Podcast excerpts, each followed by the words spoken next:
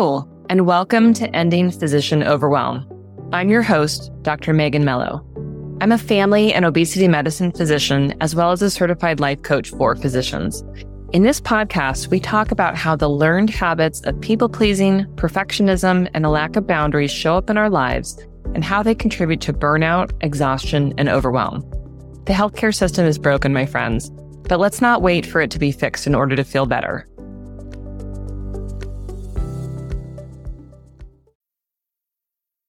Hello, my friends, and welcome to today's episode. We're talking today about thoughts and specifically how thoughts arrive in our minds. If you've listened to the early episodes in particular and have followed the show for some time, you probably already know why this is so important. If you're new to the show, new to the ideas of coaching or thought work in general, let's just start by saying that our thoughts create our feelings. This very simple notion can be a challenge to unpack and believe. For many of us, we have spent years, perhaps our whole lives, experiencing our emotions as inevitable consequences of our circumstances, the things that happen, the things that happen to us, the words people say to us, etc. But truly, in order for us to experience an emotion, we first have to have a thought, conscious or unconscious about something that has happened, something someone said, a face they made, etc. And although many circumstances may give us similar thoughts, uh, similar to the thoughts of the people next to us, and thus we might have similar emotions, no circumstances produce exactly the same thought in all of us context, perspective, experience, culture, and many other factors overlay and influence the thoughts that we have in response to circumstances.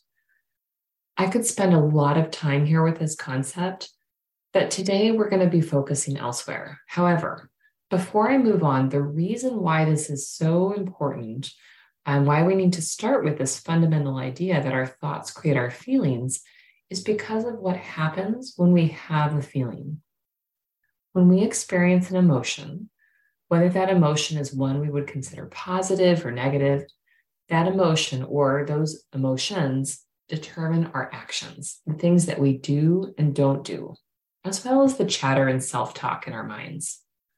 If this seems strange to you, consider for a minute what happens to your plans for the day when you find yourself feeling angry, anxious, or afraid.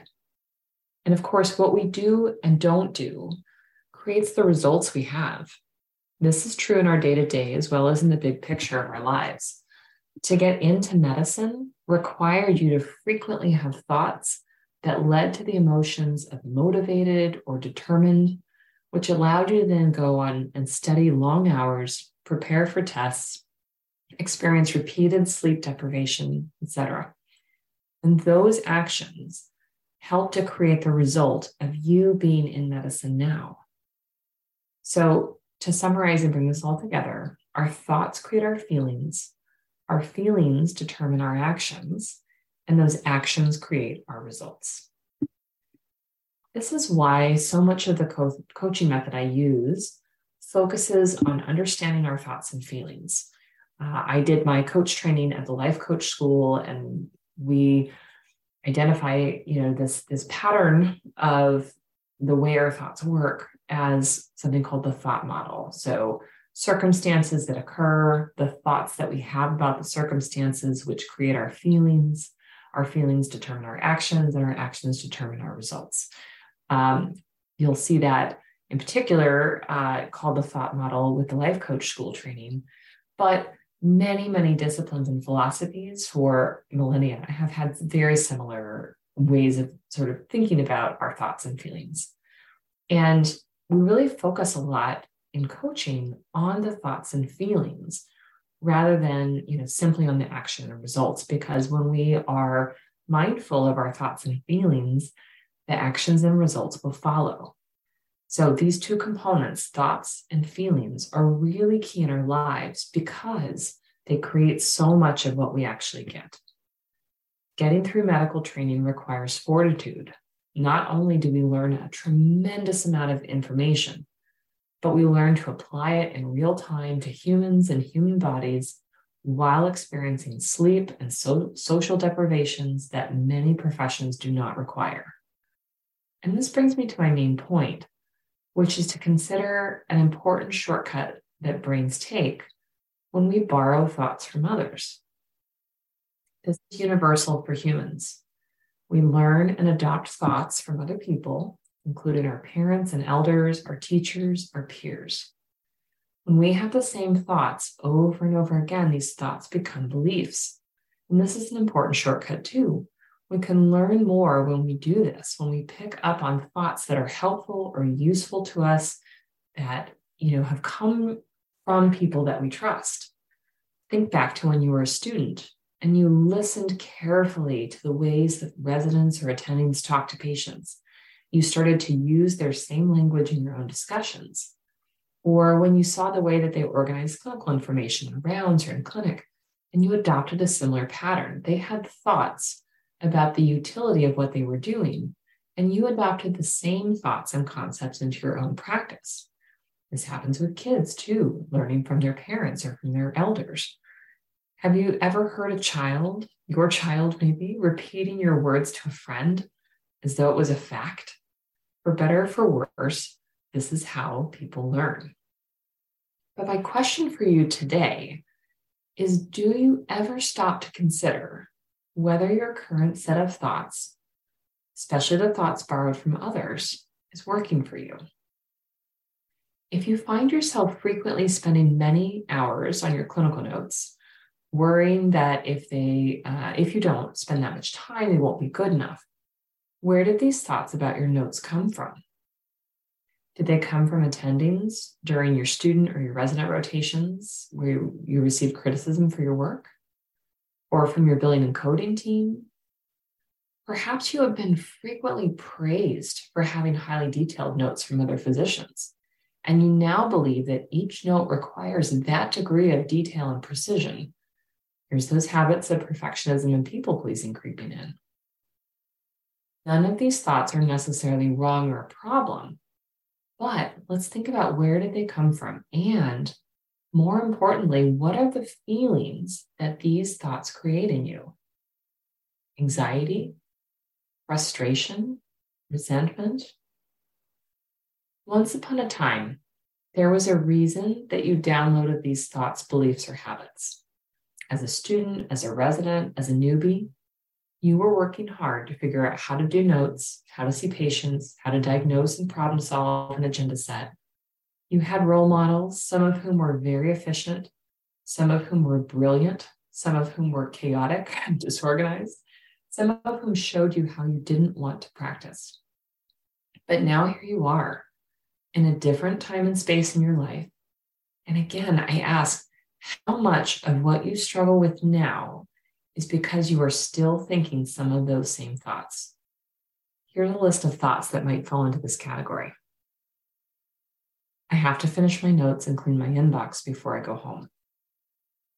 Don't interrupt patients, let them talk. You need to include a differential diagnosis in each note, and it needs to be really thorough. This is the way we do things here. Work comes first. You may have looked up to mentors who had no boundaries and come to think of the docs who left every day at five o'clock to pick up kids as being lazy or entitled. So many of these thoughts and judgments, so many of these thoughts and judgments and beliefs slip into our brains as we strive to fit in. And we rarely step back and reassess whether we want to continue to have those thoughts. And are we aware of what feelings those thoughts create for us. As Byron Katie would ask, who are you without that thought? If you didn't spend the day judging yourself and others based on these borrowed beliefs, what would change for you? My guess is that at least some of these negative emotions, the frustration, overwhelm, self judgment, would ease off. And consequently, if you were less frustrated, less judgy, less pissed off, what would that create for your day? Give yourself a leg up on this work by sitting down with pen and paper or your computer and think about the typical emotions that pop up for you during the workday, seemingly out of nowhere, perhaps. If you put these emotions on the left side of your page, then use the right side to start identifying thoughts, which are just sentences that lead to these emotions. Yes, there could be several thoughts that go into each feeling, and just let them spill out of you. You can let this be messy and free flowing. The goal here is really to just let these thoughts come out. And then sit back and take a look at the thoughts and the feelings that they produce for you. You can take this further and think about what feeling was created for you back in the day when you were in learning mode and what what feeling is created now with these same thoughts and compare how they've changed you may once have believed that each patient note was really important and the main focus needed to be crafting an excellent note that demonstrated to everyone that you knew your patient and their disease process is exceptionally well and this may have generated an emotion of pride or anxious, anxious excitement, excuse me, when you signed each note. And now, years later, thousands of patients and thousands of notes under your belt, does it make sense to treat each note this way? When you have thoughts that the note needs to be perfect, no room for errors, and you know that it's one of 20 or 30 notes you will write that day, what emotions come up for you now? Can you see that our thoughts may not have changed tremendously, but the context has changed? Our lives have changed. And the feelings created by these same thoughts can also be substantially different. We all learn this way as humans, picking up on thoughts and beliefs of those around us, those ahead of us, those in charge of us. Nothing's gone wrong here. But now we get to choose to re examine those same thoughts and beliefs and to decide if we want to hang on to these thoughts or whether it's time to let them go. And what do we want to move towards? I'm picking a lot on notes here because it's such an area of consternation amongst us. But if we can accept that writing patient notes is a part of the work that we do. It is a requirement for nearly any physician job, right? That we write some kind of note to document what's going on. If we accept that that's true, how do we want to feel about notes? For me, I don't expect or particularly want to get excited about notes, but I could certainly aim for feeling neutral about them or, you know, accepting that they're just part of the job, right? no longer feeling resentful that how dare people demand that I write the note. And then if I want to aim for, you know, a feeling that somewhere on the spectrum of neutral or accepting, what would I need to think about in order to feel that way? I could think that the notes tell my patient's story and integrate my medical assessment. I could think it's a concise summary of my time with the patient and gives us an action plan for next steps. I can think that getting the note done as I go improves the accuracy of my thoughts as this patient is on my mind right now. And I can feel committed to wrapping up the note right now while this patient is in front of me or has just left the exam room or I've just left the hospital room before I go on and get muddled with a different patient story. Notice how all of these options are open to me. And they can really help to create the experience that I want while still accepting the reality of notes as part of my medical work, right? I'm not trying to um, decide that I shouldn't have to do notes, right? And that was a sticking point for me for a long time. I shouldn't have to write all these notes. These notes are too hard right when i when i have that thought when i think that the note writing is ridiculous and too hard right what does that create for me in my day? Even if I dictate, even if I have a scribe, right? There is still work to be done of checking the accuracy of those documents, right? Making sure that they're correct because it's my my work on the line there. Okay, that's enough about notes. but we can branch this way of thinking out to other areas of our life as well. Parenting, adult family dynamics, the way that we care for ourselves, friendships, errands, paying bills, right? If we've picked up a narrative about something that has created emotions that don't work for us, how do we want to change our thinking? If I walk around thinking all the time that I should exercise and I should exercise and I should exercise, um, and I can think about all the places that I read about how important exercise is for this or that thing, right? What emotion am I am I creating for myself? That thought isn't necessarily incorrect, right? It is good for human beings to exercise. But when I'm constantly having the thought about I should, I should, I should, and I keep not actually doing the exercise, certainly the emotion that is created by that thought is not helping me to take the action of actually exercising. It's probably creating some kind of frustration or resentment or self judgment. And that's not serving me.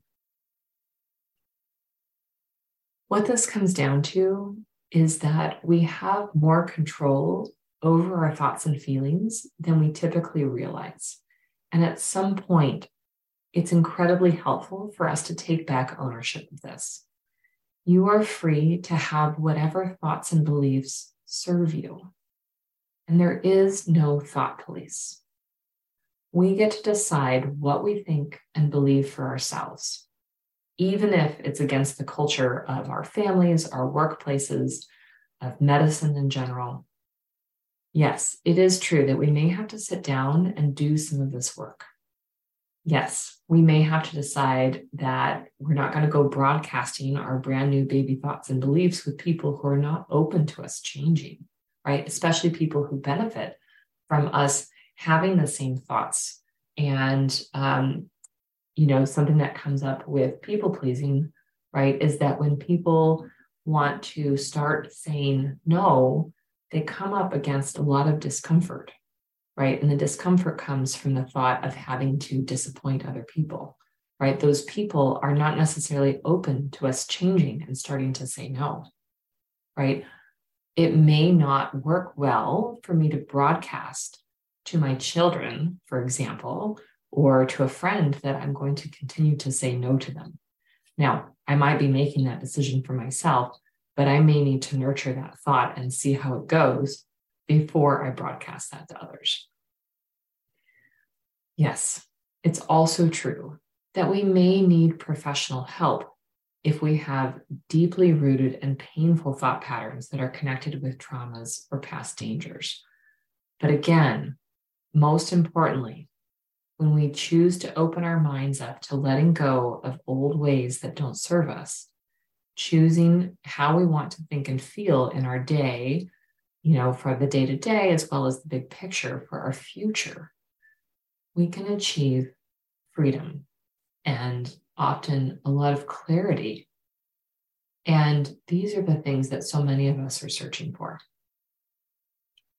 Choosing our thoughts, choosing to practice new thoughts, and decide how we want to think about problems, how we want to feel, in order to take the actions that we want to take, in order to get the results that we want, is challenging at first. And yet, getting into that pattern allows you to get out of victim mode, right? It allows you to get out of feeling stuck, that your life is happening to you and that you have no say. We are not stuck. People do not own us. Our jobs do not own us. You are the one who can give yourself permission to change. So let's go ahead and start to change our minds. That's what I have for you today. I hope that this has been helpful. If I sound a little weird, I'm trying to balance out uh, my schedule a little bit. And so my kids are asleep uh, in the room next door, and I'm going to see how this volume goes. So thank you for bearing with me. Um, if you are looking to have some help with this work, if it would be helpful to have a guide as you try and start to sit down and do this work for yourself, please reach out and schedule a discovery call with me. I would love to offer you some thoughts and ideas about how to get started with this so that you too can feel confident in doing this work and starting to make real changes in your own life. I hope that you have a wonderful week. And until next time, see you later.